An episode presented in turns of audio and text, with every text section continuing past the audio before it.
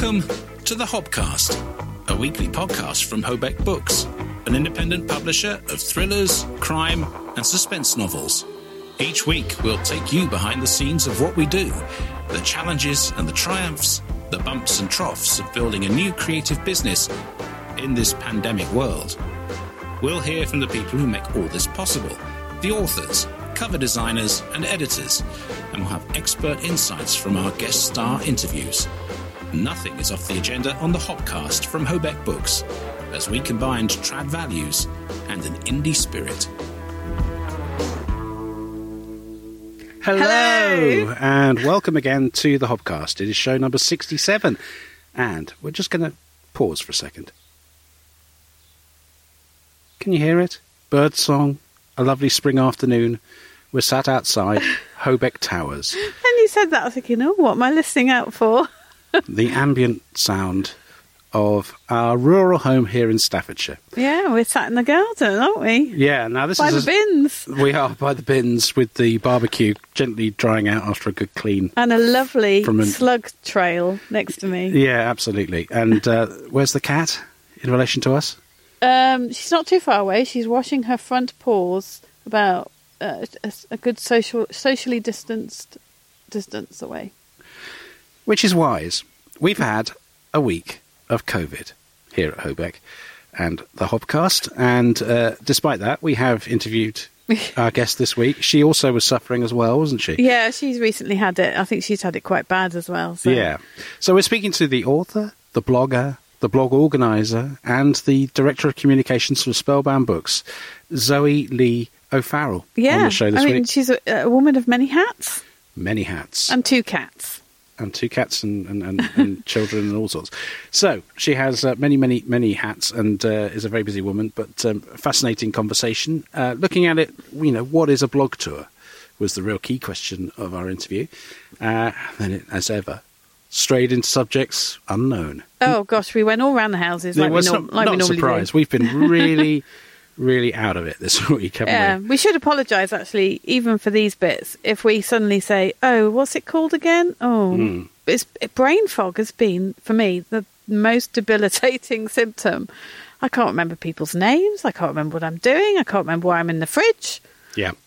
This is a legacy of our trip to London Book Fair. We did uh, three shows there. Uh, if you haven't heard them, go back to them. We've got some great guests. Some of the big names of UK independent publishing are there, as well as some uh, some other figures who were at London Book Fair. It was um, a manic event. It was you know overwhelming because we've not been in crowds like that.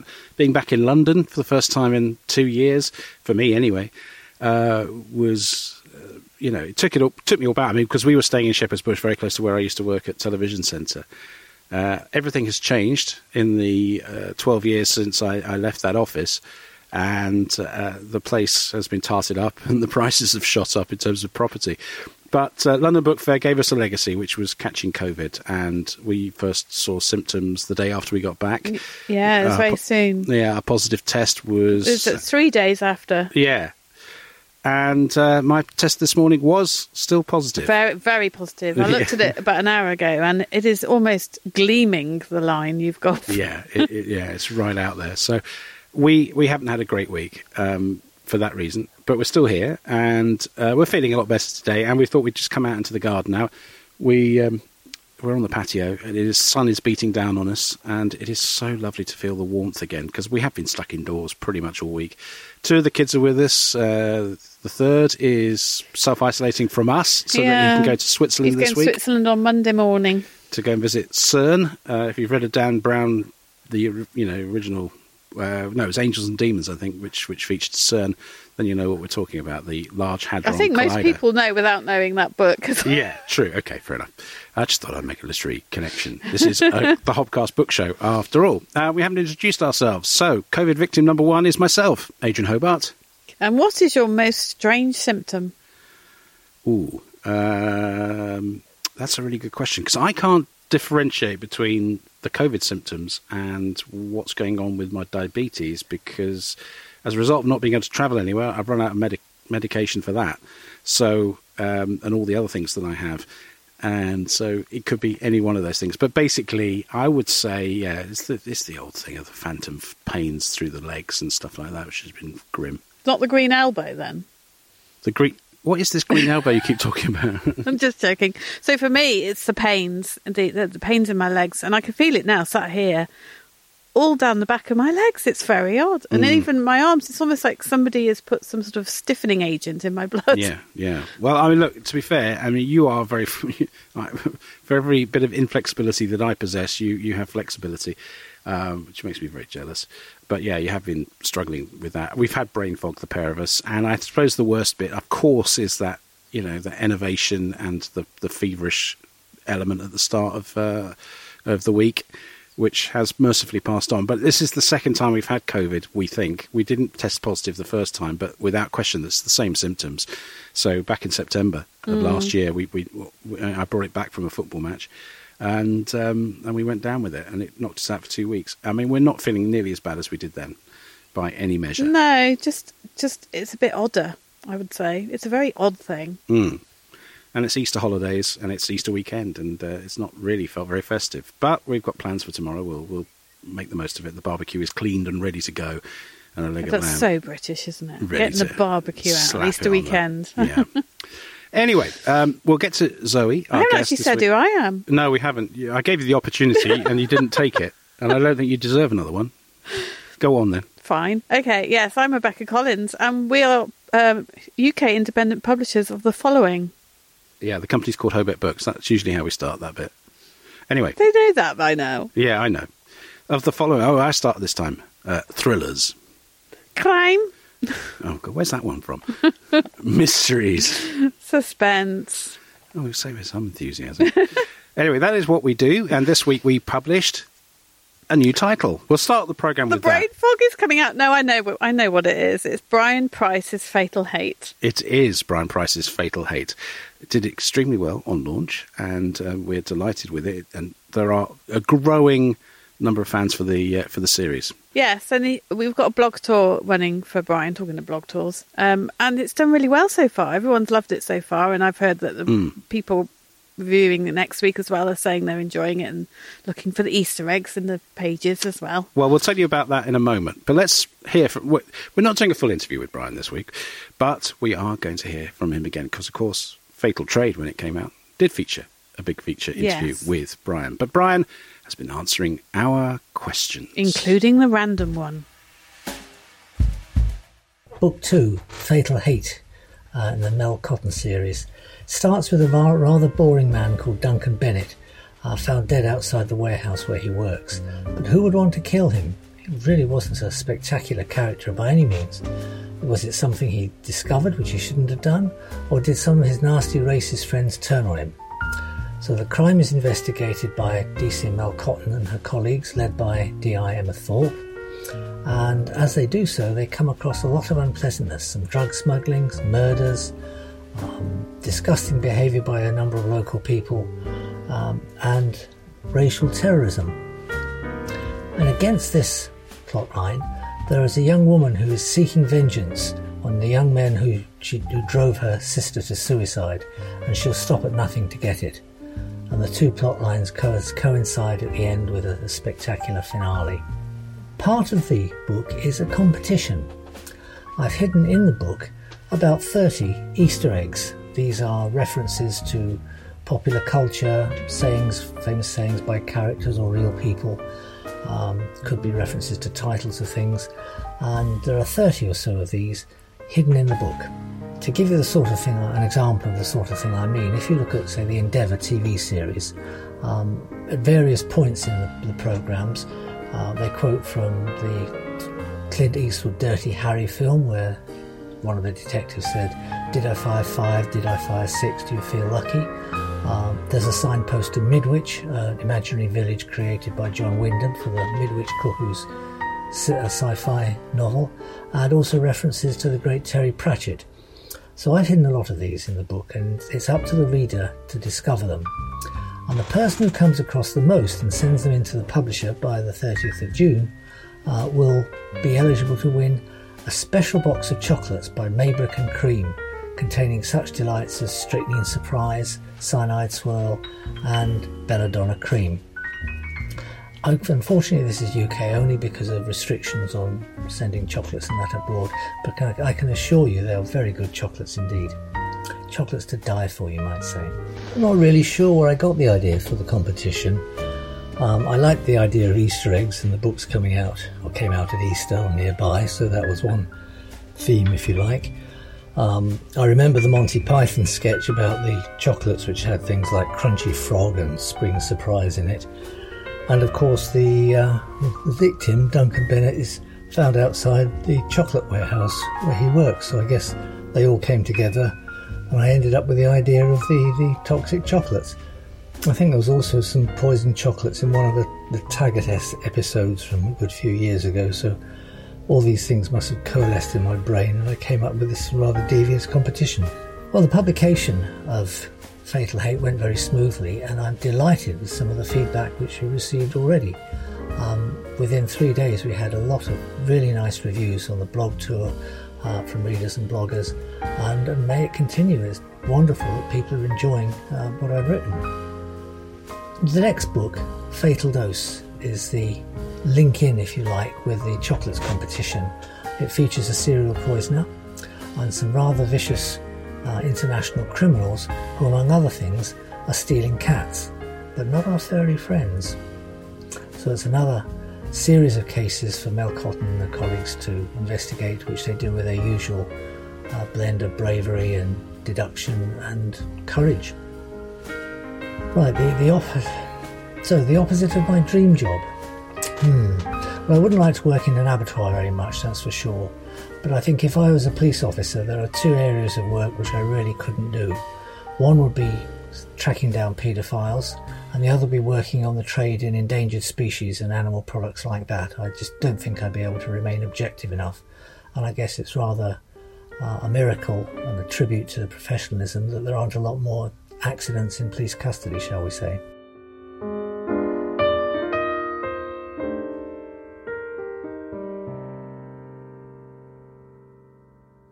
Now, if we're going to put an epithet to uh, to Brian, it's the lovely Brian Price. The lovely Brian Price. Yeah, because I mean, all our authors are, you know, it's the wonderful Uncle Bob, or you know, it's we give them some sort of uh, adjective, don't we? Yeah. Yeah. Oh. Yeah. So, Brian, congratulations on the publication Oh, here she of is. Fatal Hate. Here comes the cat. And uh, just to remind you, we have a wonderful competition running, which uh, Brian has taken great pride in setting this up. This is a, a unique, I think, in the history of uh, British crime publishing. Within his book, Fatal Hate, so you have to go and download it. You can get it on uh, Kindle Unlimited if you subscribe to that, or you have an Amazon Prime account. Don't forget you can uh, borrow books and, and read them. Uh, otherwise, come buy the ebook. But within that book, there are 30 so called Easter eggs, cultural references that you need to pick out. If you can list all 30, then you'll be in line for an exclusive box of chocolates made by a master chocolatier, uh, not from Lindt in Switzerland, but nonetheless, even better than that, I think. And all of the chocolates have been flavoured and named after ways of killing people. And we've had some entries already, actually, and I forwarded them to Brian. And we're not going to name names, but somebody has entered, and they've found Easter eggs that Brian didn't actually plant himself. They've been growing, they've been multiplying. Well, you know, we will. It, believe me, we will manage this with, with great perspicacity and uh, and, and ethics. Uh, it is running for a few weeks, so you've got plenty of Yeah, time to till get the book and read it uh, till June. But uh, we want you to uh, take advantage. Go to our website www.hobeck.net to find out all the details you need to know about that competition. Right, wider news. We've uh, given Brian a bit of a push. Let's talk about the not wi- over a cliff. no. Sorry. Maybe off the Clifton Suspension Bridge when we see him in Bristol at Crime Fest. Oh, he's not going to want us to come and visit now. No, he, he won't. But uh, we're looking forward to that nonetheless. Not pushing him off the bridge. Going to Just visiting him Yeah. and going to the chocolatier. Yeah, we love it going when we go down to the southwest country. Anyway, we uh, need to get into some news, and uh, I got this email which really made me. st- I mean, it startled me last night. Uh, I subscribe to Jericho Writers. Now, they're a very successful organisation based in the Oxford area uh, who offer a number of services to help you know people get published and polish their writing and put them in touch with great authors and all that sort of thing. And they run a festival. It's it's terrific, and they're, they're, very successful at it.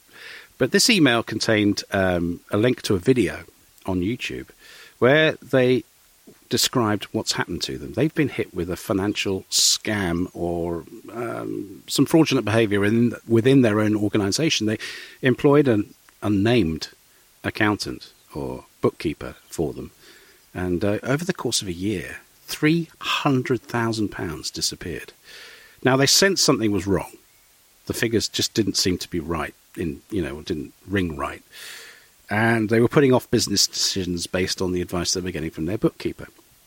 So what they did was they thought they'd get a second opinion, and they brought in uh, an independent, uh, very expensive City of London firm to do an audit and see if there was a problem. And this company, I won't name them because it's not for me to uh, throw the throw the mud, but I'm just telling you what the story is. They gave um, the, uh, the the internal team member a clean bill of health and said there was no problem. So it carried on. At that point, they'd lost 100,000. By the end of the time, and the arrests started to be made and the cases being built against this individual, it was £300,000. Now, the company they hired in the City of London have refused to take any responsibility for the, you know, for basically not spotting what turned out to be a reasonably obvious scam or piece of, uh, you know, fraudulent behaviour. So they say. Um, and they're not going to offer any compensation or even an apology for missing it. And so Jericho have used a video link, um, which you can go look for. Uh, I won't uh, give it away, but basically, they want as many people to watch this video to find out how they were affected, and uh, that they think, if it becomes a sort of viral hit, will put pressure on the big London firm to actually, you know, offer some compensation and and uh, and help them out. Now they're not going bust; they're not in prob- problems. You know, they're obviously a very profitable company, uh, but they have lost three hundred thousand pounds in the space of a year. Wow, uh, it's a salutary lesson. It really is. It's it. You know, God, blimey, we wouldn't survive. You know, if we lost three quid. But no, that's not true. But you know, it, it's that it, three t- three hundred maybe three thousand. But you know, no, no. I mean, you know, it's a horrible thing to happen. You put someone in a position of trust. And then you put another bunch of people who are much more experienced and, and big names and trade on their reputation in, and they miss it so the, so the story goes. So yeah, uh, because presumably they paid for that. So yeah. Well, um, you know, uh, I, I kind of admire the approach they're taking. They did make it very clear at the beginning of the email that they're not asking for anyone to sort of send money now and save them. They don't need it. Um, that's not the purpose of this. This is their one way of hitting back and trying to get some sense of justice. Um, you know, it's a controversial way to do it. Yeah. But it's it's a big blow to Jericho writers, and I think that you know they they should take a lot of credit for what they do. Um, it's another organisation that is helping people to find their literary voice and get out there. Of course, they make money from from doing so, but um, from my sort of you know, I don't spend a lot of time thinking about them, but I think they're one of the better players in, in that side of the of the industry, to be honest. Yeah, and Jericho's lovely. I used to work near there. you did. uh, the other thing we wanted to talk about. Oh, is this about a certain very tall chap who's decided to concentrate on his writing career? Yeah.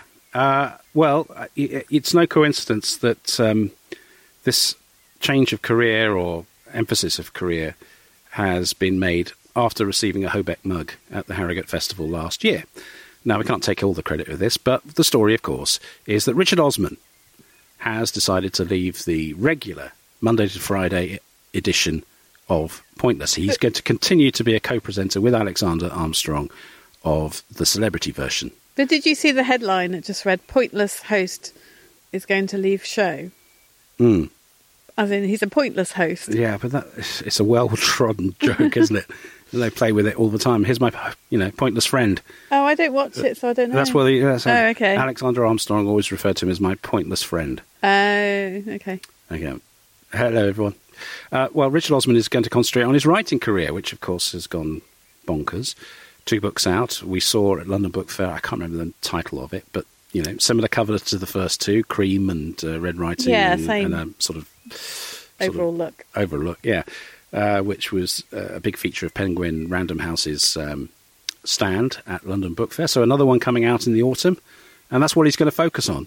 he's already a, independently. He's a millionaire, not just from writing. He made a lot of money from creating TV formats and being a, a leading producer. And of course, he's got his House of Games, and he does uh, you know Child Genius on Channel Four. He's got a lot of fingers in pies. He just feels that doing five show, you know, they do blocks of five shows a day. Oh, pointless. Yeah, yeah so it's a lot of countdown. commitment, and you know it's probably pretty repetitious after 13 years. But but presumably that means we're going to get more Richard Osman books. Uh, probably, yes. Now, I, my my one thought on this was how much does his regularity on TV, i.e., every day of the week, um, in the UK, actually fuel those sales? Uh, so, are you saying that if he disappears off TV, at least with that regularity, Hmm. it might affect sales? I Possibly. Don't, I don't think so. Okay, we'll see. No, I don't think so either. But you know, it's it's certainly we know the power of a TV appearance, as we saw with when uh, Robert Dawes about a month ago was on the Alan Titchmarsh show Yeah. on ITV, which was a you know it's a fairly minor slot, ten till twelve on a Sunday morning. Um, Well, it was quite rare to find us sat watching TV yeah, at that it- time and, of day and, on and Sunday. the, and the forty-eight hours after that appearance, the, the sales of the the Rock series shot up for a very brief period, but all too brief period, I should say. But it did very well for a couple of days. It is amazing still how much power television has yeah. on the marketplace. Yes, much more powerful than advertising in other ways. We ought to. Uh, we'll, get into uh, what's coming up this week for us. We really don't know. Is the honest answer until we can get clear of, uh, of COVID. It's going to be hard. But uh, we ought to get to our main feature interview this week, and we are thrilled that we were joined by Zoe Lee O'Farrell. Now, Zoe Lee, um, or Zooloo as she has uh, blogged in the past, is one of the most energized bloggers in the UK. But she has, in the last year, also set up a, a, new business which is organising blog tours for authors. And as a result of that, too, she's also published uh, a book as a result of going into the publishing industry, I suppose, uh, Ouija, which was a young adult uh, horror novel and that is going to be republished along with two further books by Spellbound, who she now works for as the director of communications. yeah, communications. she's a very busy lady. She is, but you know, one of the things we need to, you know, um, I really appreciate that a lot of listeners uh, to this podcast. I mean, some are authors, we know that, and some of them are our own authors, but you know, no one really goes and spells out what a blog tour involves and what it's trying to achieve. So that was really the focus of our interview with Zoe Lee O'Farrell. Zoe Lee O'Farrell, thank you so much for joining us on the Hobcast Book Show. Thank you for having me.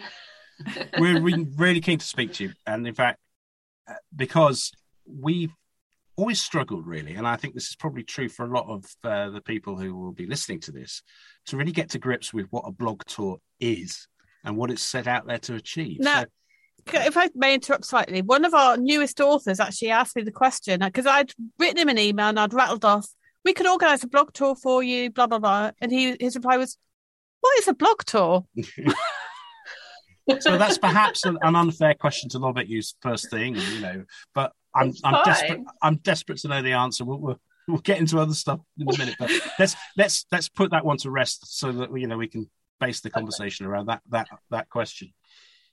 Do you want an answer as a book blogger or as an organizer, though? Well, I guess. Oh, both. Yeah, that's an interesting question. Yeah. So, I mean, from a from a an organizer's point of view, um, Okay. and you're doing So the client. organisers. Yeah, sorry. so the organisers thing's still quite new to me. I've been doing it for just over a year now. Um, I had a bit of history because I was the blogger first. Um, but basically, the, the the way I see it, a book tour is um, a means for an author just to be able to get his his or her book out there for everyone to see. Um, so with my tours, I don't generally, unless the author requests a review only tour, then that's fine. But I do sometimes sort of suggest, how about if you want to get more involved, why don't you do Q and A's with the bloggers? So they will send over a set of questions, and then the author will take the time, and so they we get to know the author. And the other thing I sort of suggest is what about having extracts from your book? So if you choose generally sort of like four or five extracts, not too long. So I normally generally say about a page of word. and just showcase a section of your book. Don't spoil anything, obviously, um, but something to entice the readers to obviously want to pick up your book. And then um, for it could be I've done three days tours, five days, seven, ten, and fourteen. They're the sort of mm. general ones you you see. And again, that's down to author preference as well. Um, and then during those seven or however many days, I will blast their book, as, as well as other organisers do the same. We all have our own little quirks. You see, different ones do different. Different organisers do different things. So for me, I will schedule three tweets throughout the day. So if someone's done a review, I'll choose three different bits from their review, share that on Twitter. I share it on my Facebook page, and then at the end of the day, I do something on Instagram just to wrap up the post. So I try to hit the three main. So I'm not very good at TikTok. No one needs to see my face, so I don't do anything on TikTok. um, and then that way I try to cover all three social medias just to get something out there for the author. Um, and then I also have a website and I do a wrap up. So I pick out key um, quotes or extracts from every single um, blogger that took part and then that gets posted and shared around again on all the social media. But in my eyes, it's just a way to get people to shout out about your book and say hi to everyone. Really. no, I mean that's I mean that's a very clear explanation. Um, there have been people on this who've come on our podcast and said, uh, you know, very casually, like the 1970s when people said disco's dead or something like that. it's um, they they they go, they just say yeah yeah, but I don't do blog tours. They're dead. They don't affect sales. Yeah. Well, maybe... I'm not. I'm not going to say which one, but one of our authors actively says, "says I don't want a blog tour." We're like, okay. You do find now you've put that in I my think... head. I'm going to sit here thinking, who was that out of the 21 authors we've got? you do find some people. I think I think if you don't go in, this is just my personal opinion. Mm. Is it's not everyone's obviously, but I wouldn't suggest going in doing a blog tour thinking you're going to make loads of sales yeah. because it's not necessarily always going to happen. It's more um, you're getting your book out there and you're you're getting noticed. Obviously, the sales will hopefully come, um, but that is not what I see a blog tour as. It is a tool for you to use, a market tool basically. Um, mm. And then you do find I've seen quite a few people come back and said, "Oh, I've bought this book and I've got this because I've seen this book." And you find that when the posts get shared and people shouting about it, it might be after the tour, and then you'll start hopefully seeing the sales. But yeah, it's definitely I wouldn't say it is a a sales tool. No, even though that sounds sounds kind of backwards because you you're doing the tour, but yeah. But I, I completely agree with you because um, it's a bit like all the tweets we put out. I know that they might not they might not generate any sales at all. Or if I make a promo video, I think I have no idea. It might not generate any sales, but it, it generates excitement and it gets people yeah. talking. And that is, exactly. like you say, it's like a snowball effect, isn't it? The hope is that that snowball effect will spread and word of mouth will come into play and you know people will read it and they'll say oh and then they'll you know carry it on yeah exactly that i suppose it, it points to the the one of the central pillars of you know marketing uh wisdom i suppose was that you know mm. that it's estimated that you need to put your product in front of somebody seven times before they really yeah i saw that the other yeah. day actually yeah, someone said that about that impulse. It's like feeding a yeah. child seven times something new. like you give them a sprout once and they'll say no thanks. Second time, still no thanks. And about the seventh time, they might go, "Well, I'll give it a go." Oh, I quite like that actually. Oh, so you only do three in our house. I'm going to up it to seven. yeah, I but you try know, it three. If you don't like it, then leave it. But no, I'm going to go seven. yeah, but it's the aggro that's involved to getting to number seven because by that, it's so yeah. hard to break through that.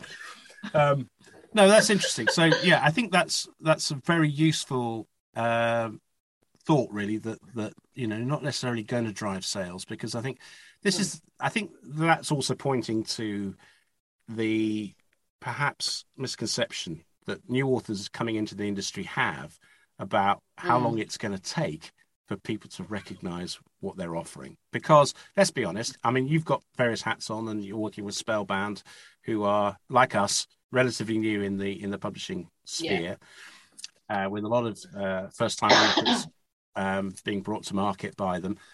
It's it's quite difficult that inertia of when you're bringing because let's be honest, if you look at your feeds into UK Crime Club or any of those sort of yeah, there are dozens a day Mm. of people publishing their first novel, all clamoring for recognition, and actually to generate significant sales with your first book is it's, It's very uh, rare. It's very rare, isn't it? Yeah. Oh, definitely. I Unless you're Richard with Osman. I mean- well, I might just change my name, see what happens. I'll pretend he wrote that. You need to grow about four feet too, probably. Yeah, I'm only just I'm grazing the five foot mark. I'm just just over it. So yeah, I need to grow a bit more. um, but the other thing as well with the blog tours, because some say about Amazon having that magic number of 50 reviews. Yeah. So that's the other thing with the blog tours is they help. You know, I chase everybody up after the tour saying, make sure you put it on Amazon. And then that's when they start, isn't it? They start marketing your book, don't they? After you get to 50 reviews. So that's the other thing that the book tours do. You get, you know, you get the service of these books not necessarily seeing people before and get you push your reviews up. And that's a good point as well, because from a publisher's perspective, it's quite hard to get review quotes before a book is published because you you might get them on Amazon a week, two weeks after, but the blog tour you get them straight away, and that gives us an extra Yeah. reason to post something or tweet something, say, "Oh, we had a blog tour, and here are some of the quotes we've had so far," and so and the bloggers does. like I mean, as me as a blogger you there's nothing more rewarding knowing that a publisher like yourselves or when I've worked with like Bookouture, um, who are the digital marketers, and just Yeah. seeing your name and your quote somewhere on social media, you're just like, oh my god, that that's me. Like, I've I've been um, on Amazon um, for one of the Bookouture authors. They've quoted me. So you know, you're on the blurb bit underneath. They have some quotes, and the author sent it to me, and I was like the first one there. I was like, oh my god, that's me! Like, and it's still it's so such a nice feeling. So that's another. You know, it's rewarding for the bloggers as well. On the other on the flip side. And then you you make new connections as well. You also can connect with the bloggers, and you've got that sort of following you're building as well. Absolutely. Let's uh, There's let's so talk- much to it. Yeah, no, there is, there is. Um, we've, I, I sense we're going to get into some real depth here, but uh, let's turn to your, um, you know, what first brought you into the blogging sphere as a book blogger. What what first attracted you Okay. to do that? Um, gosh, so I remember how it all started. So it was just really random. I had no idea of book bloggers, of tours, or bookstagram, nothing. And I think I read um, a Ruth Ware book, uh, The Woman in Cabin 10 ah, and I absolutely loved it. And I think I don't know why I just randomly went on Twitter. I hadn't I used my Twitter for about I don't know three or four years. It was one of those things. You set it up. I looked at it and went, I don't have a clue what I'm doing. I was like I'll that. Yeah. that. yeah. I don't know what I'm doing. Let's just forget about that one. But I went back on and I I tagged her in just saying I've just read this book. Oh my god, I absolutely loved it. And she replied. And I just sat there for about a good hour or so, and I sent a, a screenshot to my friend. I was like, and she didn't know who Ruth Ware was at the time, and I was like, oh my god, what what do I do now? She she's replied, like she's famous. Do I talk to her? I just didn't have a clue. And I, I must admit, of those that fangirl and go really bright red. My husband takes the mickey out of me. And um, so I replied back, and then my, one of my friends who was really hot on Instagram said, "There's this thing called Bookstagram. Why don't you check it out?" I was like, "What is this?" And so I sort of delved into looking at it, and then someone, one of my friends, had her own website, and she um, did. Oh, she's a um, sort of fashion blogger, but also like a lifestyle blogger. Mm. And so she started helping me out and said, Why don't you get this website set up? And I was like, Well, who's going to care what I have to say? And then I slowly started to research more into it. And then I found out about NetGalley. And then I just got opened up to this whole new world. I was like, wow, this is just something I had no idea about. And that happened five years ago. And then I discovered tour organizers and yeah, and then I just started taking part in tours and I've discovered so many authors I would never probably known about, like not mainstream ones sort of thing, like the mm. indie the indie world. I didn't really know much about the indie world. It sounds so silly because I was such a vicarious reader before. I was just sit and read so much so many books. And then um I got out of my reading slump by reading a book by some a guy called Richard Murray. He's a, uh, an American author, but he writes the most amazing romantic comedy books. And I've actually connected with him and come like we talk to each other now again on social media. And I've done, I've read every single one of his books. but it's just crazy how it all sort of snowballed. And then I made loads of blogger friends and author friends, and I met Ruth Ware a couple of years ago at the Capital Crime Festival when it was in its first year, mm. and uh, I went up to her and I said, I didn't even get my words out properly, and I think I said something like, "When I wrote your book, The Woman on Cabin 10, I mean, no, no, I didn't say that," and she was just laughing at me. And I said, "No, your book got me into blogging." And I got a photo of her and I sent it to my husband. I said, "This is the author," and all he said was, "Your face is bright red." oh, but going back to like sort of the engagement with the authors, it's quite nice because I met um, CJ Tudor, who I'd yeah. spoken to a few times on um, Twitter. And so I went and got my book signed by her. I said, Oh, can you make it out to Zoe? And she went, As in Zooloo? I was like, Yeah. And she literally You're jumped famous. out of her seat and gave me, Yeah, I was like, Yeah. And she jumped out of her seat and gave me a hug. Shot. I'm so glad I finally got to meet you. And I was like, Oh wow. my God, someone That's cute. That's so cute. That is amazing. yeah, you'll have to wait till the time yeah. when someone asks for your signature. I, my friend did that when I signed my book for her. I was like, you know, take a photo. This is weird. so, it, it, but yeah, that's um. I mean, the question I've got that sort of just pops into the sort of front of my mind, which is the way it works for me, um, is in terms of developing your confidence as a blogger. So you've start, you know, you discover this world, but getting um, access to things that you actually want to read as opposed to taking whatever's offered. Um, how yeah. what's what's that journey like as a blogger? Um, I mean, I'm still in the background. I was very active a while ago, and then when I started writing and organising tours, I did take a back mm. seat. Mm. So I'm not always in. I'm not in their front mind anymore. But you just I don't know, it is it can be difficult sometimes to get to know who the right people are and who does the the organising. The independent organisers that I deal with, so you've got Rachel of Rachel Random Resources and Anne of Random Thing Tours. They're two that I work with, and Tracy of Compulsive Readers. They deal with the bigger publishers um, and they're very inclusive. They, you know, they welcomed me when I first started out, um, and they had the they had the in with the bigger ones, or they you can go direct to the publishers themselves. Mm-hmm. So it's just trying to find the right person, and obviously with any job, the roles all change. So who you might speak to one time might not be necessarily who you speak to again. Um, but yeah, it, it's just like I say, trying to find the right person. Um, Bookouture I got in with um, by speaking to Kim Nash and Noelle Holten, and yeah, like they're the the I, I don't know their role names. I can't remember. Really sorry. They, um, they created the image didn't they? Yeah.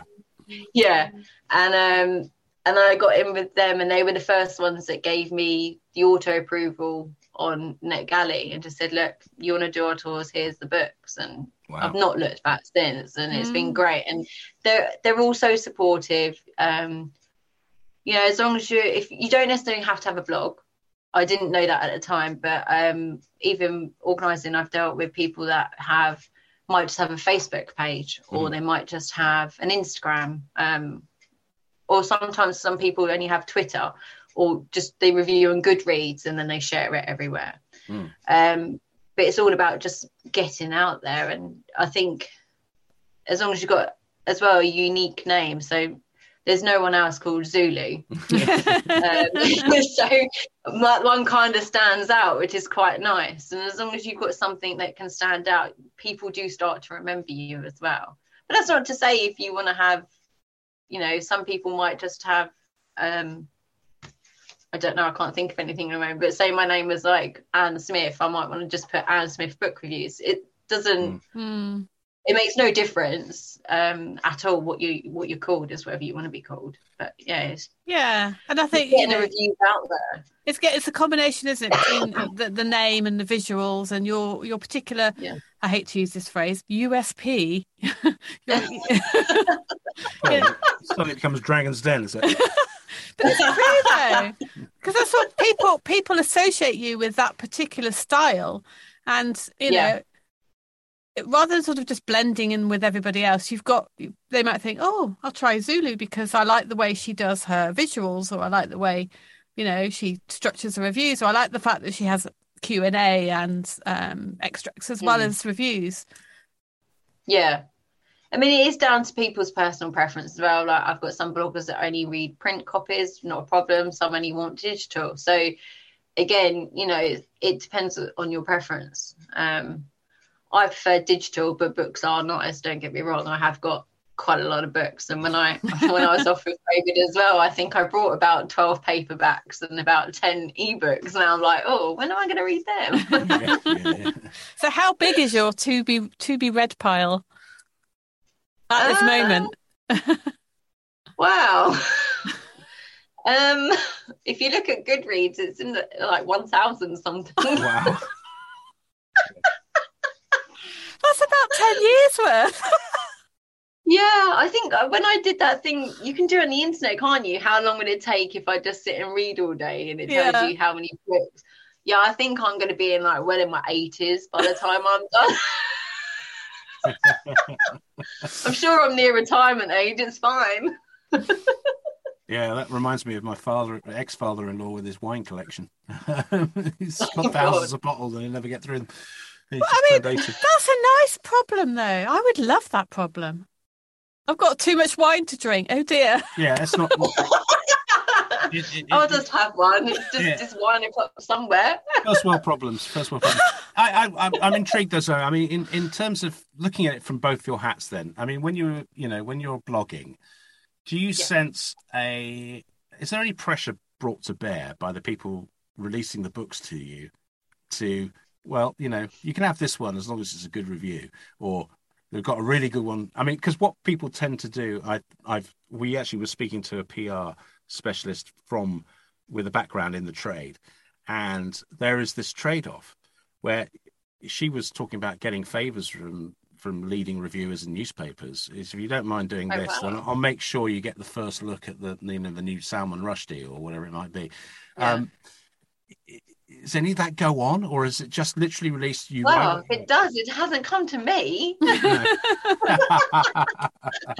it! Um, I don't think so. Um, not certainly not with any of the bloggers I know and deal with.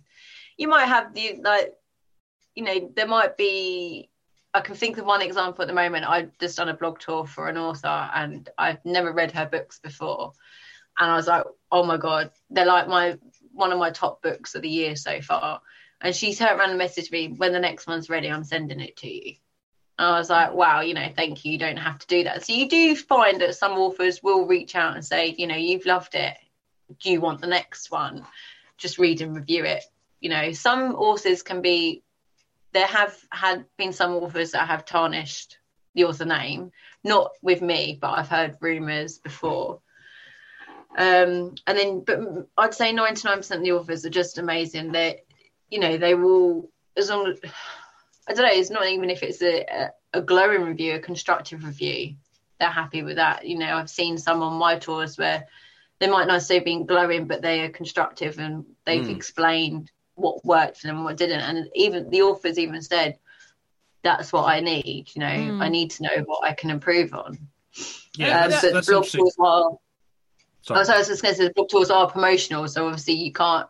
They everyone generally says if you can't rate it three stars or more, then you get, um, you know, you could change for content or something. It's rarely happened for me, thank God, touch wood. no, I, But, I- um, we were discussing this morning. Um, we were eating breakfast, and I said, you know, here's a question I want to, to or a, a, a, an issue I want to discuss because when I read restaurant reviews, I'm looking forward to Right. the likes of Jay Rayner or Fay Maschler or someone like this, particularly Fay Maschler, to savage a restaurant. I mean, that's that's the you know, or if Jeremy Clarkson doesn't like a particular car in his Sunday Times reviews, he goes to Yeah. town on it, and that's part of the Oh, yeah. So therefore, you know, there's also this that builds up within the reviewer. Uh, if it say it's good, it's got to be good because they were really savage about Heston Blumenthal's thing down the road or whatever it was. See what I mean? Is is, yeah, is there um, is there a danger that because blog tours tend to produce four or five star reviews, positive this, that, and the other, um, that their credibility can be dented by the fact that bloggers, as a rule, tend not to savage what they get sent. Um, I don't think so. Um, you know, I've I've posted books where I thought they were three stars, put what I didn't work for me, Hmm. but what could work for other people. So I think Ah, it's yeah. the wording. So you you know, as long as you're not completely savage, because there is like the unwritten rule, so to speak. If you're gonna slate an author, I mean, most people tend to not. Different blogger communities might think different things, but Mm. you know, generally, if you're gonna slate someone, you don't tag the author in. They don't need to know how much you hated something that they put their blood, sweat, tears in.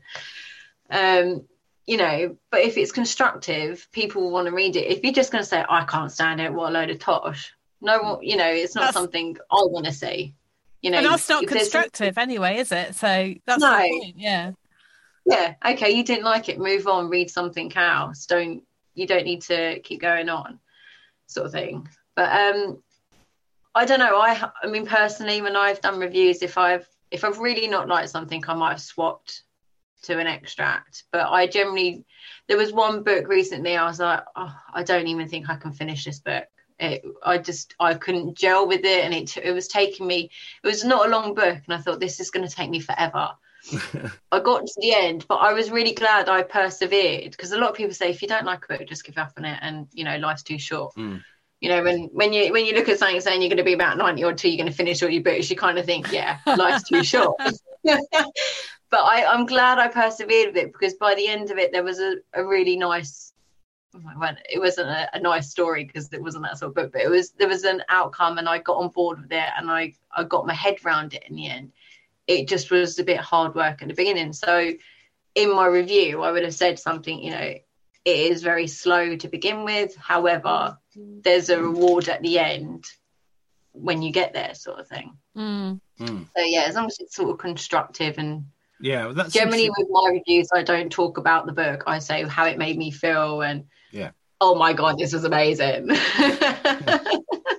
Well, I mean, it's interesting you say that because uh, when we're working through submissions, and I've got a book. I mean, even this week, um, don't want to give too many details away, but I've had this sort No. of uh, sort of uh, oscillation between God, this is good, and mm, I'm, I'm, you know, the next time I speak to Rebecca, it'll be, do you know what? I'm not really sure about this, uh, and then yeah. and actually sometimes it's more a reflection on me um my state of mind covid whatever uh that, that i'm struggling. And you know i haven't you know i i i i hesitate to blame the author for taking me out of the story because often it's not their fault it's me. Um that but i think it's it's it, it is that thing of persevering because um i mean there's two schools of thought here isn't there? You know when you're writing something yes you want to make sure that people are hooked Mm. from the start and they're consistently kept in the story and they want to read on Um, Yeah. equally, equally, a good book can be confusing and throw you the, a dozen red herrings, and and everything seems a, just when you're making sense of it. A good crime book, for instance, will then mess with your mind and I like that though. I like books that mess with my mind. Yeah, see, I'm less Oh, comfortable definitely. with that because I'm I'm trying to make sense. You know, I'm trying to take, keep a grip on reality in, in, in life anyway. Well, so- it's, it's interesting. Oh, Again, without mentioning any names, there was a book we were both reading, Hmm. and you struggled because it did mess with your mind and it switched around quite a lot. Yeah. I devoured it. I loved it. Oh, really. yeah, It's funny, isn't it? Like different, like you say as well. It depends on your mood when you're reading a book. Like you Mhm. might find that one day this book is the best book you've ever read, and the next day you're like, oh my god, why am I still reading? yeah. So it can just depend on your frame of mind as well, which I think is so. It's, reading is just so subjective. It's just, and that's what I think what I love about it because going back to someone who might absolutely slate a book, it would then give me more reason to want to read it because I think, well, why have you hated it so much? What is wrong with it? And and then I might go and be like, wow, this is absolutely fantastic. yeah. So that's what I quite like about things like that. And I also think if you write a book and everybody loves it, you haven't. It's not. It's not. it's not you haven't done it right. You've got to make somebody. You've got to rally, rile somebody. I think with your book. Really? Yes, absolutely. I think if everybody loves it, it's too perfect. What? Then what? Are you saying Mary Berry should set out to shock? It, won't Oh. it. it ain't gonna happen. it mixes up her ingredients in one of the recipes just Well, test yeah, them. no, I, I would. I, I, to be fair, though, I mean, because we were looking at last night's TV schedule and we are thinking, right, because MasterChef is back on tonight, thank God. But there was so little on the mainstream channels that we wanted to watch, and there was a new series of Mary Berry does something fantastic. Oh, I can't even remember what it something. was. Yeah. You know, fantastic feasts and where to find them or something, and um, and you're just thinking, I really want Mary Berry to swear in the middle of like, Or take all the clothes off or something. I don't know. Yeah, Run or- around. or physically assault somebody, you know, the camera crew with a with a saucepan. Or just get really angry about somebody's soggy bottom and throw food at the camera. Yeah, come on, lady, you know. Do a Gordon Ramsay on us. yeah, absolutely. Mind you, that's such a tired. tired- uh, is it? Uh, I've told the story on the podcast too many times. Oh, yeah, you have. Okay, but anyway, just Oh, I haven't heard it. oh, now you see, I've dangled it. Um, well, I, I- when I was working for the BBC, I, I, in a in a dark, distant period in television centre, um, I was working on BBC Breakfast, and we just switched um, our sports coverage so that uh, there was new management on the program, and they thought that sport was boring. No one was interested What? right? Yeah, get get that. Okay, so, so that, that was their approach, and they thought they had to celebrify. Uh, Celebrify. celebrify, I suppose is the word. Oh. Um, yeah, making things up now. But uh, so they, their first experiment was this was forced on me was that we were going to get a celebrity in to review the football from the weekend, and the first celebrity they booked was Gordon Ramsay. The trouble is, Gordon Ramsay had spent the weekend on one of those round the world yachts um, as they prepared to do the, the race, and he was showing them for publicity purposes, presumably, uh, and for a vast sum of money, how to cook in a galley kitchen in a world round the world yacht. And uh, so he was knackered. He'd just flown in from Heathrow. He was absolutely, you know, wiped out. He he smelt of the boat. He hadn't had a shower. He was he was cranky. And my producer decided that the, the, you know, obviously hadn't seen the football either, so that was nearly useless. I mean, who wants to hear about? I mean, I know he was almost a professional footballer, but let's be honest, Yeah. who really wants to hear about his opinions of you know the Liverpool back four? It, it's not going to work. Anyway, um, the, my producer, who's now one of the most senior figures in the BBC News empire, um, or editor rather, he, he said, uh, "Would you mind going to speak to Gordon and remind him that it's at seven thirty in the morning? It's a family show, uh, no swearing." And I went, "Are you kidding? How the hell am I going to go and tell Gordon Ramsay when he's already got a cob on about missing his family and smelling of, of the sea um, that he shouldn't swear?" So I went down to the green room and got Billy Bragg sat there and Moira Stuart sitting on the end of the couch and uh, and Gordon's in his sort of total sort of uh, yeah right what well yeah what what am I doing yeah kind of approach you know absolutely Yeah. I go Mr Ramsay um I'm Adrian. Uh, I'm producing the sports segment. Thank you so much for coming in. Appreciate you know, I appreciate it's about time. Um, my senior editor has asked me to remind you that it's a family show and please avoid swearing. Anyway, um, you know, he used the F word 14 times. Uh, and he called me Oh at the end. God. He called me a Nats pizzle. Anyway, um, anyway, then he said, and so I've got Billy Bragg going, yeah, effing right, Gordon. You, you know, What colour was Moira Stuart at this point? she went a very funny colour. no, that sounds wrong. Sorry, um, but you know what I mean. I think the blood was draining from her cheeks. Let's put it that way. Uh, and her poise was, and and you know, because she was never ruffled ever. She was a very funny, wonderfully humorous person, Moira Stuart, off camera. She was an absolute scream, but even she was ruffled by the language that was being used. Oh, wow. And uh, and then he goes, only joking, mate. Uh, of course, yeah, I understand. Uh, family show, uh, yeah, and uh, it was fine, but it was one of those things. Anyway, that's the Gordon Ramsay story. Um, I can't actually remember why we're telling Why are we talking about Oh, because Ramsay? Mary Berry is Yeah. uh, swearing. yeah, no, I mean, I think, but I think I think there is that, that there is that thing. I mean, I if I went into blogging, I think I would put myself out there as one of these people. If you can impress him with a review, it means something. So I think I Yeah. I'd be looking to pick fault on everything. And You want to be like the, the, the Jay Hairy man. Jay Rayner. Yeah, that's it. Uh, That's what I said. Jay Herring. God, we've really gone off course here. Yeah, maybe. I, I mean, you know, it's not as if I've got the time to do these sort of things. But I, well, it means I can email you and I invite you on the blog tours. yeah, that'd be fun. Exactly.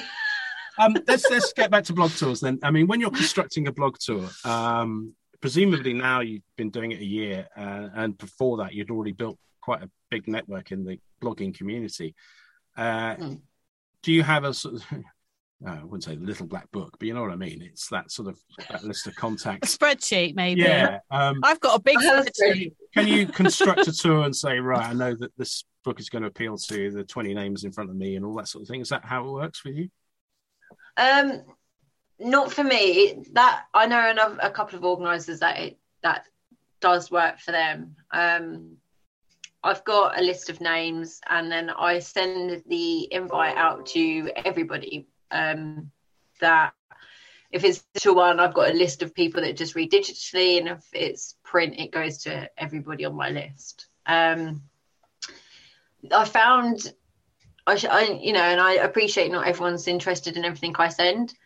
Um, but I have found the good thing with blog tours, and this is personally as well, if I get an invite for something that's not necessarily in my genre and I step out, you find little gems. Like there's one that's on, I'm got on tour at the moment, and the blogger started off saying, This isn't my genre, you know, I don't read anything.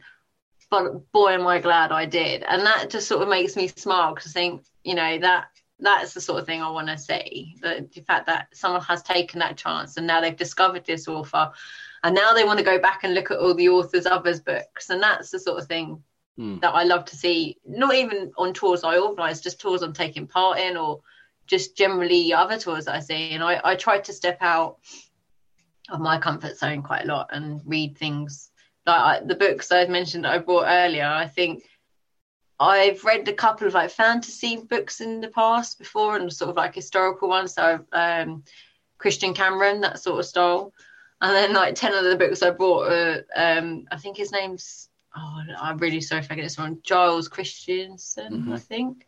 He wrote Camelot and Lancelot, and I've bought those books, and I was like, I'm going to step out of my uh, comfort zone here. And, and Conn Iggulden, I don't know if Con it's saying Eagleton, Iggulden. yeah. Ingleton, yeah. Yeah. I've read one of his before, and then I've brought the um, War of Roses series, Mm, and I, brilliant. I'm really interested in that, like Tudors and that sort of period of time. So I'm like, I've really stepped out of my comfort zone. I'm looking at these tomes, and I'm like, oh my god. Oh, his, his books about the Caesar in France, um, sorry, Gaul, are just brilliant. Yeah. well. Yeah, I, I remember devouring those as uh, audiobooks years and years ago when audiobooks were tapes Oh, or, or CDs. CDs, those Yeah. big eight pack of CDs. Oh god, Awesome. yeah. Awesome, awesome writer. Um, let's talk about your writing. I was just about to say that. We need to turn it on to you now. So Oh, you, God. You've, you've reviewed other people's writing. And you're a writer Yes. too. Yeah, we need to know Yeah. Zoe Lee O'Farrell, the writer. Um, now your your book, Ouija, uh, YA horror, is that right? Yeah, that is, yeah. Um, so that came about. It was originally published with um, a small press called Question Mark Press, um, and they are trying to rebuild like the point horror style books back in the day. Mm. And I've never written anything. I'm well. I, I tell a lie. I started writing a semi autobiography, like a, a soldier's wife Mm. but I've not really done much with it. And uh, and then I had a dream once, and I started writing a book about this dream. I had Chris Evans, you know, Captain America. So I was Oh, like, I'm going to write Not- this. What, Not- the not- DJ, not the- Chris Evans? No, no, No. don't forget your toothbrush The one. actor. Oh, No, I don't not- know. He's chiseled. He's got no, no. He, He's very nice to look at. Oh, okay. I'll look him up later then. Captain America. Yeah, Captain America. Oh, Captain America. Oh, yeah, okay. Yeah. He has So a I started writing that one. Yeah. and then it was sort of mentioned, why don't you? Because horror is my favorite genre. That is my my go to. Mm. And um, they're like, so it suggested, why don't you try and write? And I was like, I have no ideas. I don't know what to do. Yeah, I'll think about it. And then I was making the bed. Sounds very. I was making the bed. I was changing the sheets on the bed, and then this this vision. It's just so weird. It just came into my head of a man walking through a school corridor with a knife and blood dripping on the floor. And i was like oh quick write that down. And then from there the story started to come together. It was really weird. And so it was like um this school it's sort of shut down now because this guy nicely went round and killed people in the school and uh, it's coming up to the anniversary. So these six friends, they thought it would be a great idea to do a Ouija board. Been there, done the that. Yeah. Yeah. well, that's why I did a Ouija board because I've done a Ouija board before. His face. in, in the first year in Exeter, we did it in the attic of the house we lived in, and it it, it moved. It really. Anyway, I'll tell you later. You do not look impressed. Well, I find it very challenging to my deeply held evangelical Christian beliefs. oh, Yeah. stop it. Anyway, carry on. and um, so I had, I mean, I've done Ouija boards before when I was a kid, and um, there's definitely something in my mum's house. And when my dad passed, I saw him as well a couple of times. So I've always believed there was something Mm. there. So I um yeah, then then this idea just came to me. The characters that survived at the end weren't originally meant to survive. Um, it was somebody else, and that was quite weird. And so you, when you hear authors say, "Oh yeah, they spoke to me and they're saying this and they're Mhm. saying that," and I don't know what's going to happen, and I always thought mm, there was always that doubt. It's like because I Yeah. never experienced that. Really, or was that just are you just saying that? Mm. But now I can confirm. It's For me, true. I It's like, all "Oh, true. God." I Yeah, think, I think we've It struck was up- up- upon something very interesting here. That you know that thing of the voices, which I've experienced too. And you know, you know, I set out with actually minimal planning now because I think, do you know what? They're going to tell me once I've created them. They're going to tell me where to go. It Yeah. is like a Ouija board in that sense, isn't it? I mean, you know, you are. it's weird. Yeah, it is really weird, and I think you're either receptive to it, and I'm Ah. going back to the Ouija board thing, or you're not. But Yeah, you, you know, I would urge anybody who doesn't believe in anything, you know, so oh, what a nonsense. Is- Well, then why don't you believe in the cat purring theory? yeah, I, this is this is last yesterday's debate. So I'll, I'll, t- I'll tell you about this. So I'm um, going to disappear off camera for a minute.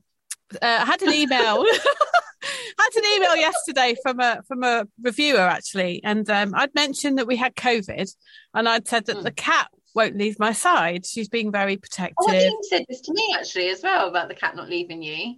so this, this yeah, I probably did because I said it to lots of people because she does it. She won't leave my side. She sleeps on the bed all night, and if I'm in bed at day in the daytime, she's there as well.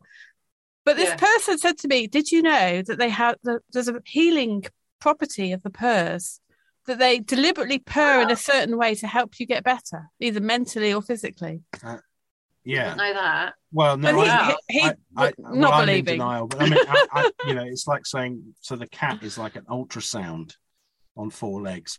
I mean, I'm sorry, I don't buy into it. But how, how about George the hospice cat then? How do you explain No, George that's- the No, hospice cat? that's okay. So this is another fam- one of your famous stories, but I, I love this one. So, So my my mum was a, a a Macmillan nurse and she worked for a hospice in Staffordshire, and they had a cat. I don't think you'd be allowed to have a cat now, but they had a cat called George, and they didn't Yeah. tell the patients this, but the staff all knew that if George sat on a patient's bed, that person had 24 hours left, and it worked every time. Oh my god, that's but they didn't. creepy. They couldn't tell the patients because you imagine saying, "Oh, um, look, George is sat on the end of your bed. How lovely! Oh dear." See you later. oh my god. I feel a book coming on. Wow. yeah. true. Quick, write some notes. But who sat on George's bed during his last 24 hours? I don't know. Oh, That's why, but that's why I was freaked out. Now you That's what's what's that now. And we've been on the been in both of us in bed most of the week. With the cat next to us, yeah. So it does freak And I- me out and a I little just bit. assumed that either she's going to eat me while I, you know, my back's turned, or or she's it's a portent of of my Of doom. of doom. Yeah. Mm. But Yeah, as it is, well, I, what- I've not quite died yet. We're in the middle of a podcast, so you know. No, you're fine. You're fine. No, Yeah, she's well, not I just outside the door. Uh, well, I've got one in the room with me at the moment, and she sort of came in and looked in and looked at me and walked out again. And then the boy kitten, he was by my side pretty much all week. I think they do know when you need them. I do. I genuinely think Yeah. they do know. People think cats are selfish and it's all conditional love, but I don't think that's true. I think they're very sensitive. They definitely know. They do. Send, I reckon they know something's up when they know, yeah, when you're real and everything. And do your cats make ever, do they ever have like sort of a mad frenzy for no reason at all? Yes. So I think I believe that's spirits, you know. right. do you reckon? I do because our our cat, not in this house, the house we lived in before was what three hundred years old. Hmm Every evening at about the same time, she would just suddenly start darting around the living room. Really? Yeah, Oh, She's not done it in this house. no, exactly. This is a barn. You wouldn't have any dead bodies in the barn, would no, you? no, I mean that that place was mm, getting on for 500 years Exactly. So it had lots of ghosts. I. During reckon. the Civil War, so Yeah. you probably had a lot of. Probably. We've really Oh, digressed now. we have, we had digress. So let's get back. We're to talking about ghosts. It's more relevant. no, well, I appreciate it. Uh, so, um, tell us about that experience then in terms of writing Ouija. You know, that challenge of of, I mean, something I've never managed to do yet because I'm always writing, but I've never finished a book. Um, has it encouraged you to do more, or is the blogging the main focus for now? Yes. Uh, well, I kind of have, like you said before, I've got the different hats on. So I'm still a blogger. I'm still the tour organizer. I still have a full time day job, and I'm a mum. um, apart but from I have started writing the next one. Pardon? Yeah, fanta- Apart but- from that, but apart yeah. from that, what's stopping? Only four jobs. um, I have started writing another one because uh, Spellbound actually picked up Ouija. Um, so they're re-releasing it in. It comes out actually on Halloween this year. Oh, Um, yeah, and uh, I signed a three book contract with them. So I am currently writing another young adults horror um, at the moment. But um, I don't know what the question was now. I forgot. Sorry. Oh, no, well, just, you've answered it. Yeah, Yeah, there's more. You're writing more. there is- there is more to come from you as an author. But it's fantastic. I have a question now. You mentioned TikTok earlier. Would you not Oh, God, consider yeah. going on TikTok? I am on it. I did do a couple of like I read a couple of extracts from the book. I just thought I sounded really twatty, and I was like, oh, I don't know if I want to do this again. um, I spend more of my time watching everybody else's videos than actually recording anything. It is I go on addictive, isn't it? TikTok. It's It very is. It's addictive. funny how it's funny how just watching someone's video you can lose like an hour of your life just Mm. watching these videos. Um, excuse me. Yeah, I- might try it again, but I, I did read a couple of extracts and I posted out on Instagram, and um, I had really good feedback saying, you know, you need to read some more from your book. Um, so that was quite nice to hear. Um, and same with the reviews. Um, you know, getting the reviews I've got from the books been really positive, and I've even enjoyed the ones that haven't been as glowing because it's showing me what I need to improve on as well. So it's been great getting the different feedback. Mm. Um, I think it is very important, yeah. isn't it? Getting that constructive advice. Yeah, because I don't I don't want people just to say to me, "Oh yeah, this is five stars. It's amazing," because I mean, yeah, that's wonderful. I'm glad it's five stars. I'm glad you think it's amazing, but I, I, I, you know, for a debut as well, I, I want to know what I can improve on. And there's been a few, a few comments, so it's been quite nice to know. So this next book, um, I've rewritten the prologue. I've lost count now, but the prologue's been rewritten, and I've written, I think, the first six chapters. And one of my friends, who's a horror writer, he's read it, and it was quite nice to hear. He's given me some feedback as well, and he was like, "You can already see how much your writing's improved from the first one. Oh, yeah, you need good. to keep going." But I'm kind of just stuck where I'm at with it because I, because it's about uh, VR headsets. I don't have VR headsets. I've used them, you know, in the arcades and everything. Mm. So I'm I'm now at that stage where I'm thinking I'm going to have to purchase one just so I can get the uh, the knowledge because I don't want to write something and everyone be like, well, that can't happen. Mm. But I have spoken to someone who's works in VR headsets and they're getting to the stage where you can now start smelling things when you use them. They're I'll very you, expensive. I'll tell you what I've done with VR, which was what? brilliant. Drawing. Oh wow! my heart was in my mouth there. What, what are doing with VR? Well, it's, it's so when I was doing my masters, my one of my my sort of major project was actually about drawing and about can you draw in VR and is it as valid as drawing in real life? So what you do is oh, you wow. put you put the headset on and it's completely black, and you've got mm. a pen uh, like a you know in in real life you're holding this um there's you've got the two you got the the one where it's like a control panel, and then you've got the pen, and you're selecting yeah. colours with that. But in the in the VR world, you've got your paintbrush, and you you paint these 3D lines. It is fantastic. Wow. You can walk through the artwork. It's wonderful. Wow! in the world of NFTs, non-fungible. Yeah, tokens, they would have been great NFTs that I made. I've still got them. I made a chair. That that is. if, if we're looking for a, a way forward with your art, that is it. Yeah. yeah. It? I did. I mean, I did some. I loved my VR artwork. Oh yeah. wow! And you, you if you, then someone else can put the headset in and they can walk into your drawing. Amazing. Oh wow, that's pretty cool. So, um, before we get to the Rebecca, so her, so her, her uh, author idea yeah. brain cells are going now. Yeah, they are. well, they're all playing a game at the moment, and I mean, I'm not. I can't give too much away, but um, yeah, they're playing. They're about to embark on this uh, horror game, and it's loosely based on a an urban legend in in the book in their world, as mm-hmm. if it mm-hmm. was a real world sort of thing. And uh, yeah, the the opening book, the opening prologue, there's a lot of blood. I'm not gonna lie, a lot, a lot of death. not, and, not just virtual uh, blood. Killed, no, this this is real blood. I'm afraid. I think I've killed more people off in the prologue of this book than I did in Ouija. Wow. And um, and then uh, yeah, and now they're about to play this game. But some of them aren't playing it through the headset. Some of them playing it on the TV. So I found out that does work. So that was quite good. Excellent. Excellent. I'm trying. I'm trying to make it as realistic as possible. of course. Uh, before we get to the random question, which will take us down another rabbit hole, no doubt. Um, let's let's talk about your relationship then with Spellbound, how that started, and um, I mean, is it because you you have a a kind of executive role with the company in, in terms of the you know, yeah. communications. Communications, yeah. Um, but also now as an author. So, what's that? What's that uh, relationship like in terms of the the? I mean, it, Spellbound strikes me very much a family uh, sort of feeling to it. Yeah, uh, um, definitely. So, yeah, I mean, how did it start?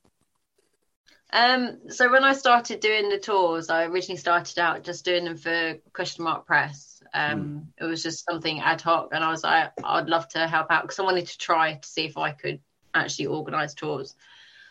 And then from organising them, I learned about Spellbound sort of just being quite new. And one of my friends says to me, Well, why don't you contact him? You know, you won't lose anything from just saying, Do you need someone to help?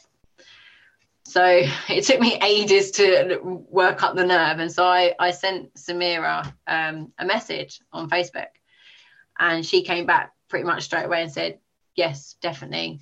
Let's work it out. So then I had a, a Zoom call with her just to go through some bits and pieces. And then we had a group chat of just me, her, and Nikki, because at the beginning it was just her and Nikki, and then I came along. Now there's a the chats sort of got bigger with the rest of us involved. Um, and then I think it was last August, we were just sort of talking, and then they offered me the position of communications director.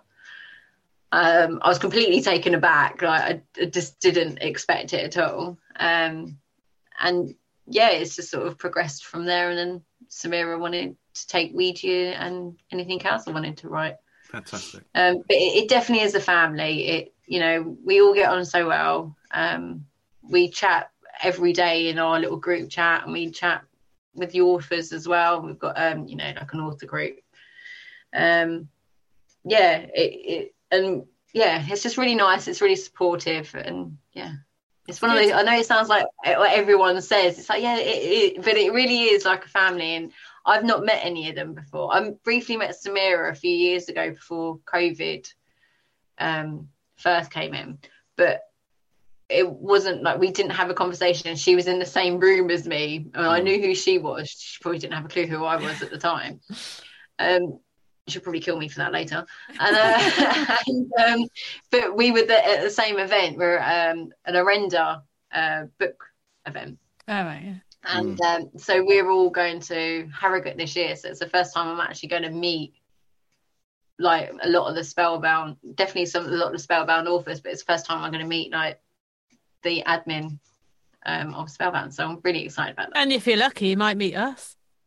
Well, that would be amazing. I was going to say, if you're going, I will be definitely saying hello. yeah, if, if, if if the cat gets off the bed and lets me live, then uh, yeah. as long as you haven't had your 24 hour warning, you're fine. Absolutely. Right, let's get to the, the, the real nub of any interview uh, with the Hobcast. This is what show. people have been waiting for. It, so, I'm nervous. Now, uh, I'm going to give it. A, well, I won't give it a drum roll. Uh, although I could, I've got a new app on my phone which would allow me to do that. you know what? We were watching a film last night, and I could hear this vague sort of drummy noise, and I, I was sitting there thinking, "It's radiators. What is that?" He was playing the drums on his phone. yeah, I was. I was. I'll try and get it cranked up in time to, uh, to allow me to do it. Okay, oh, my ready? face hurts so much from laughing. I better turn up the volume.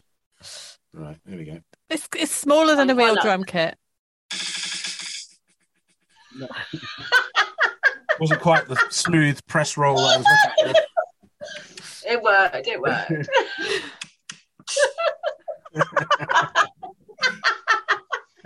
it is time.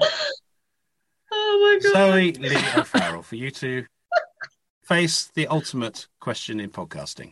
Rebecca, random question. We actually okay. discussed this over dinner last night, and we decided. Okay. I decided to use it as a random question. What object from history would you like to own? Oh my god! yeah, I'll tell you what my youngest son said. Okay, before you think of an answer, he wanted Hitler's skull. Oh, okay. Interesting. Yeah, that would look good at the end of the bed, wouldn't it? Staring at you. That could be your omen rather than George the cat. Um, and while we wait, here, I'm just going to do something I can look like Hitler with the shadow that keeps playing from the microphone. So if I can just get it in the right. Unfortunately, people listening have no idea. I'll take. A, you take a photo. I'll get. A, I'll get a screen grab. Um.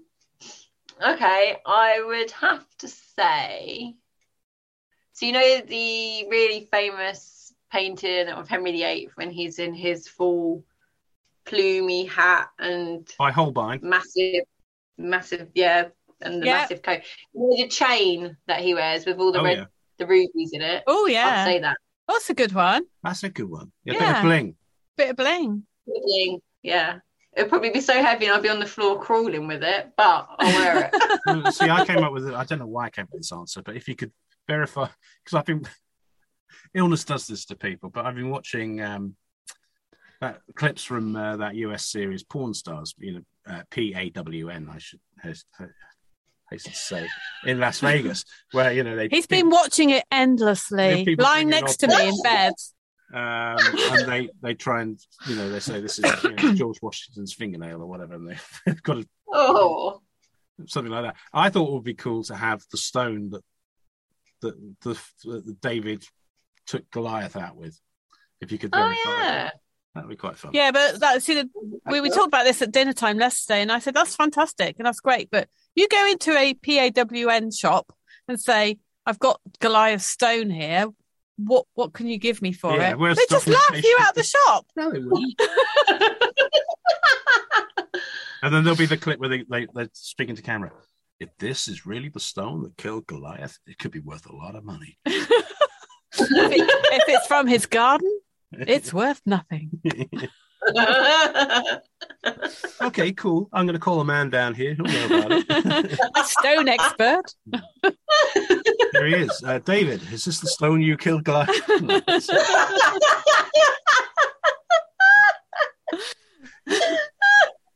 No, sure looks like it. I'm not sure David would I do. I do own a bit of the Berlin Wall. I should add. oh wow, that's pretty Yeah. cool. Yes, I do. It's upstairs somewhere. Yeah. Wow. I keep learning this this thing about this podcast is I learn about my, my lovely doesn't- partner here. Every every time we do a podcast, I you learn didn't know so about the Ouija board. didn't you didn't the know about the Berlin Wall. No. No, I think his face told a thousand stories when you said you did a Ouija board. we did it at school as well when we were in the sixth form. We we used to do it quite often actually. Like totally homemade, a sheet of paper where we just Yeah. write the oh yeah, she paid from the glass. yeah, but it worked. Yeah. Mm. It was very spooky. Yeah. Well, I, the, I, was- the, the, the reason I sort of reacted to the Ouija board thing, um, as we draw this interview to a close, um, was I work with a, a he's a very famous presenter, and he uh, well without giving too much away, he's been in the papers this week because he's signed a massive deal to move from one from Oh, the I BBC know. I won't say, but I know. Um, but he has very strong Christian beliefs, and uh, someone mentioned Ouija board, Ouija board to in in the office, and he immediately stood up and walked out. He said, "I can't have even that mentioned in front of me. Really, I Really? find it I find it too offensive. You know, you're dealing with forces you don't understand and all this sort of stuff. So." You know, it's funny. Even somebody as uh, famous as they now are, um, Yeah. uh, and obviously in the role that you play as a news presenter, you have to sort of balance. And he, he just freaked out Yeah. totally. It was really weird. I could understand that. It's quite scary when the glass shoots across the room. Huh? It's bad enough Yeah. when the cat gets on Well, the bed. someone said that about my book actually, because obviously the front cover of the book at the moment, because it's going to get a new cover, Yeah. is of um, in my head it is the paper Ouija board with and Mm. and some bits burnt, and and um, someone actually commented saying I will not be reading this book because you do not invoke uh, the devil or something like that. Yeah. I was like, wow, I didn't expect such a strong. I just, I, I mean, I probably shouldn't have laughed, but I sort of laughed because I was like, wow, that's such a strong opinion not to even read a book. But um, yeah, found that quite amusing. Mm. Yeah, I got a reaction from somebody. And that, and then you've succeeded. You've got Yeah, a reaction. absolutely. Which we probably Yeah. will do on this on this podcast uh, this week. We better we better put a warning in actually in the in the blurb. Yeah. This this this podcast, ref, you know, uh, contains references to the occult and cats. Cats and Gordon Ramsay. Yeah, and naked Mary Berry. Oh my god, yeah, that is a shocker. too much. Right. Zoe, uh, thank you so much uh, for being uh, spending so much time with us. And given, Please Um, thank your daughter as well for being so tolerant. yeah, absolutely. oh no, guys, thank you so much for having me. It's been so much fun. My face actually hurts from laughing. Well, that's Can we uh, quote you on the website? Yeah, that's why. I went on Do their it. podcast and my face hurt at the end. From laughing, Pert. Make sure you put that in. Rather than the other I things. like my face hurts from listening to your podcast. Or indeed, David Stone being lobbed in a modern setting. Or like what? I don't know. We've, we've really gone and jumped the shark again this week on the Hobcast Book Show. But Zoe Lee O'Farrell, it's been an absolute pleasure to speak to you. Thank you so much for your time. Thank you very much for having me. We've made a new friend. We have we well we make a new friend every week, don't we? Yeah, that's that's the, what we're actually doing this for. It's like a dating service when we do the podcast. we want to make new friends, and um, it, it was an interesting phenomena. I mean, I think we mentioned it in one of the LBF shows to have authors like David Gatward, who's a massive indie author, um, you know, and JD Kirk running on our, behind us on our on his behalf to try and get him on the show because uh, JD had given such a great write up as to you know how we do what we do Yeah. uh, which is wonderful. It's really that was very very kind of him, and also, um, well, it gave us goosebumps really to think that somebody of his caliber enjoyed it so much as I to recommend it to his, his lovely, it? contemporaries. We've got some uh, some great dates coming up for you. Next uh, couple of weeks, we're going to be actually attending another event. Um, this time, uh, I'm going to play a very small role in presenting Robert Daws to a, a, a massive audience, we think, at the Tunbridge Wells Literary Festival. Yes. So we're going to Tunbridge Wells. We are, we are. So that'll be the Sunday night. So we'll do a podcast off the back of that. Some great names at this appearing at this uh, event, including somebody who I know from Cambridge and when I lived there. And um, she did me. Her name is Melissa Fu. She's got a new uh, literary novel about uh, sort of modern China, starting in 1938. Now, Melissa um, was a fellow parent at our village school, and I, I did a, a, a big quiz night, a game show night, really.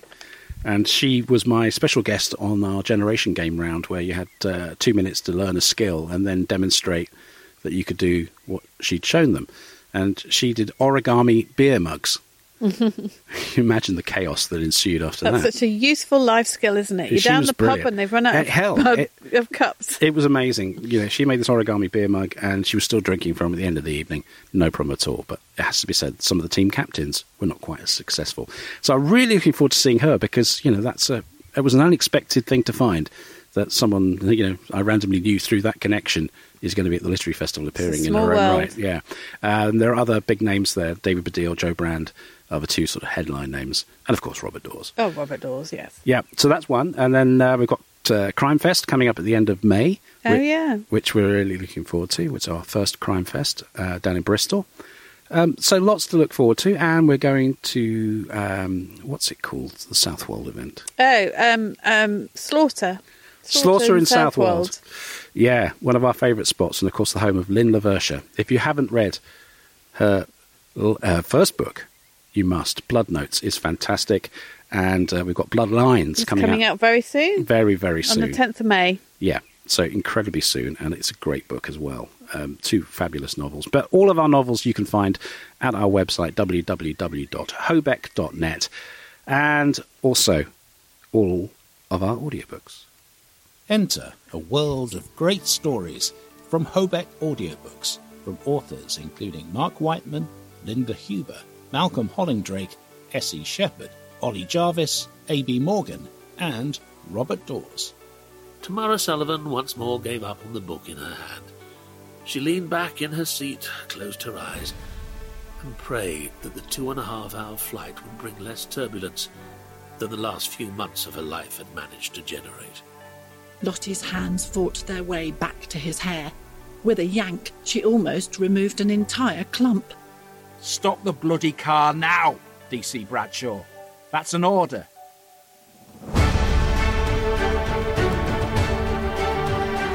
I squeezed the steering wheel to stop my hands shaking and leaned forward to give myself the clearest view of the road. Last week I was looking forward to a holiday. Last week I had a future. She dreaded the answer to her next question. But why me? You must be aware that I haven't accepted any work for three years. You'd never request someone who'd been out of the game for so long. Unless. She stopped. unless I had some special skill.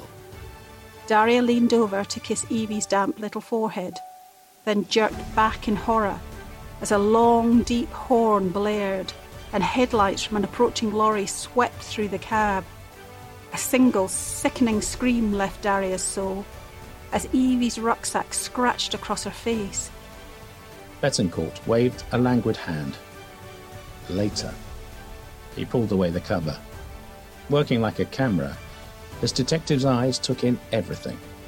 The woman was young, probably early 20s. Pretty. Hobeck Audiobooks. We know the power of great storytelling. We do. We do. And while that was playing, I was fascinated watching the ants busy at work on the pavement. Well, not the pavement, the patio. I love ants. You do? Yeah, because they're- I think they're much more intelligent than we give them credit for. Yeah, I mean, they, they are remarkable what they can achieve collectively. Much like us at Hobeck Books and our wonderful authors. So, I mean, let's just reflect on the week that's been with the COVID. Um, I mean, as ever, you have worked as hard as you possibly could. And I was worried the empire would collapse, so if we were both in bed. No, I mean, yeah, I've had a, I pro- probably proportionally had quite a bit more time in bed, and um, but I have done things. But I did. I, I lay in bed with the laptop. Yeah, you did. um, amazing how much work you've got done. And um, I've been working through sort of this long term stuff that, uh, you know, needed to be done, but in fits and starts, I suppose. I mean, you know, it's it, a couple of hours reading a manuscript might put me to bed for two hours. That's, that's how tired I felt. But, um, yeah, with the sun beating down on us, it feels more optimistic. We haven't got any kids next week. So No. that's, um, I know that's sad. That always makes you sad. Don't cry, please. Um, but it does mean that we're, you know, if we were free of COVID, we'd be a little bit more footloose and fancy free. And we can, you know, I think we need to, uh, you know, it's been a, it's been really frustrating. One of the authors um, wrote to us this w- week when we revealed we had COVID and said how frustrating in terms of you know coming back from London Book Fair, no doubt brimming with fresh ideas that we can't implement because we're too tired. Um, it was a bit like that, yeah. But also, I think that London Book Fair, as you may have picked up from our three episodes there, was more challenging than we really imagined, and I Mm. think that it is it's a club London Book Fair. In terms of the things we really wanted to achieve around rights, it's a club. Everyone knows each other, and they don't know us, and that was tough to break through. And I'm not well. We're going to have to take another run at it. Yeah, It's the truth of It it. was a bit like when you turn up to a party with your friend and you know you're not going to know anyone. It was a bit like that, wasn't it? Yeah, but we didn't have that friend to go sort of rub shoulders with and, and introduce people. Well, no, the know. problem is your friend immediately gets off with someone and spends their evening with them, so you're left on your own. Yeah, that's a good analogy. Yeah, That- that's that's a that's a little bit how it felt, but it was like I don't know. I observed when we did get into the rights section, not knowing that that was a fluke. Um, the way people conduct themselves in those environments, it's a very, very alpha environment. People with, you know, real power dressers, and uh, there was one particular woman from a from a film rights agency, you know, so book to screen kind of thing, and she had the most dramatic pair of glasses that Dame Edna Everage would not consider wearing. I mean, they were a statement. Maybe that's what we need for next year. We need to get some dramatic glasses. Possibly. Oh, I've made him cough now. Yeah, yeah, yeah. yeah. You're supposed to cover that. Anyway, never mind. Um, what do you mean cover that? You know, just talk while I'm I coughing. did. Kind of, yeah. All right. Um, no, um, in BBC Studios, we used to have a cough button, um, so that, that the mics would go dead, and you could allow you to clear your throat and then carry on. Uh, but, but unfortunately, I don't have that facility here. Well, I think they know we've had COVID. I think they'll they'll put up with a couple of coughs. Yeah. Anyway, um, I think the the thing about it is is that really, you know, you have a successful London Book Fair six months out. It's the truth of it. Uh, by essentially putting the deals or getting the contacts you need ready Mm. for your arrival, and uh, you know that's a valuable lesson to learn. It's not somewhere you can just casually bowl up and, and start those conversations at all. Um, but we, we gained a lot more from sort of the connections we made with a number of smaller publishers like ourselves, all of us with the same issues and conundrums and perhaps one or two solutions to offer each other. Mm. So that Uh, was very valuable. Yeah, so there's strength in numbers there, and and the feeling that you know we're not alone in in uh, feeling like a, a minnow in the in the in the shark tank, um, which London Book Fair, let's be honest, is how it's designed to feel. Yes, you do. I think I think I would say about seventy five percent of the people there felt like that. Yeah, um, and the other twenty five percent don't give one about the little people. They If- probably used to. They, I mean, you know, people go every year and they've been going for years and years and Mm, years. And Yeah, yeah. No, I mean it, it is it is an industry where it's who you know to some extent. Even to get a book deal, that's part of it. That's what we're trying to break down. Um, but the, the the fact is that the traditional industry is a closed shop, and it very jealously guard their right to be so. And um, you know, we that's what we're working against.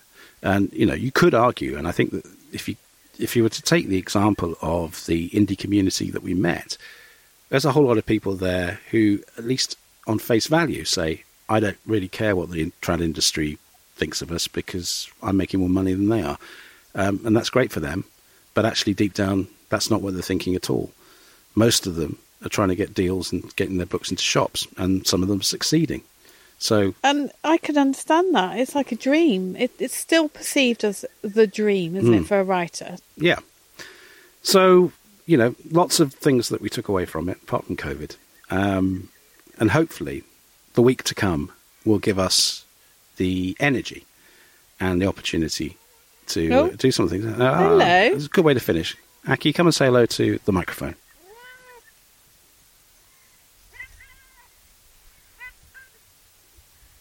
No, I think she's looking for a sunny spot to She bask is. in. On- on and it's on your feet. Thank you so much, Aki. for keep, I'm already warm enough.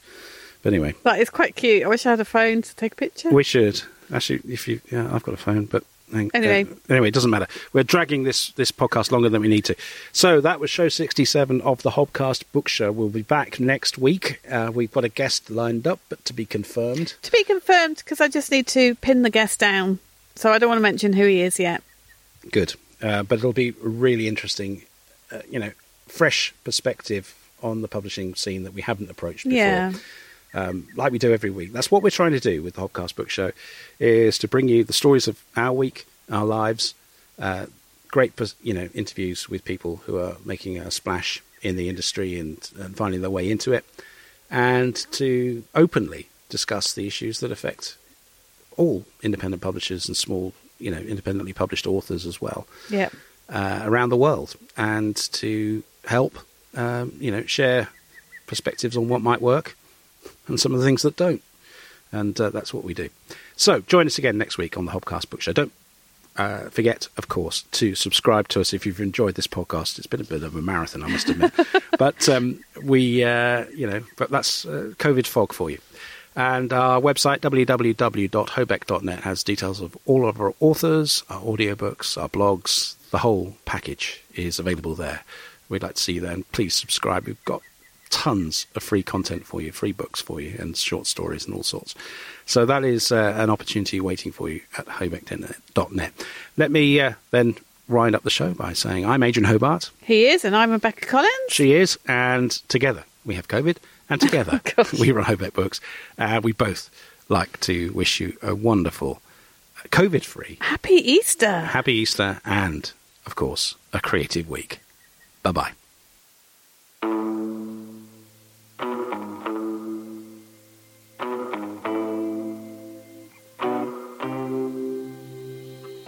You've been listening to the Hobcast from Hobeck Books with Adrian Hobart and Rebecca Collins. You can find the show notes at our website, www.hobeck.net. You can also use the exclusive Hobcast discount code for any of the products at our Hobeck online store. Just enter the code HOBCAST20 for a 20% discount. Don't forget to subscribe to the Hobcast and feel free to contact us with any feedback. Until next time, remember our motto Trad Values, Indie Spirit.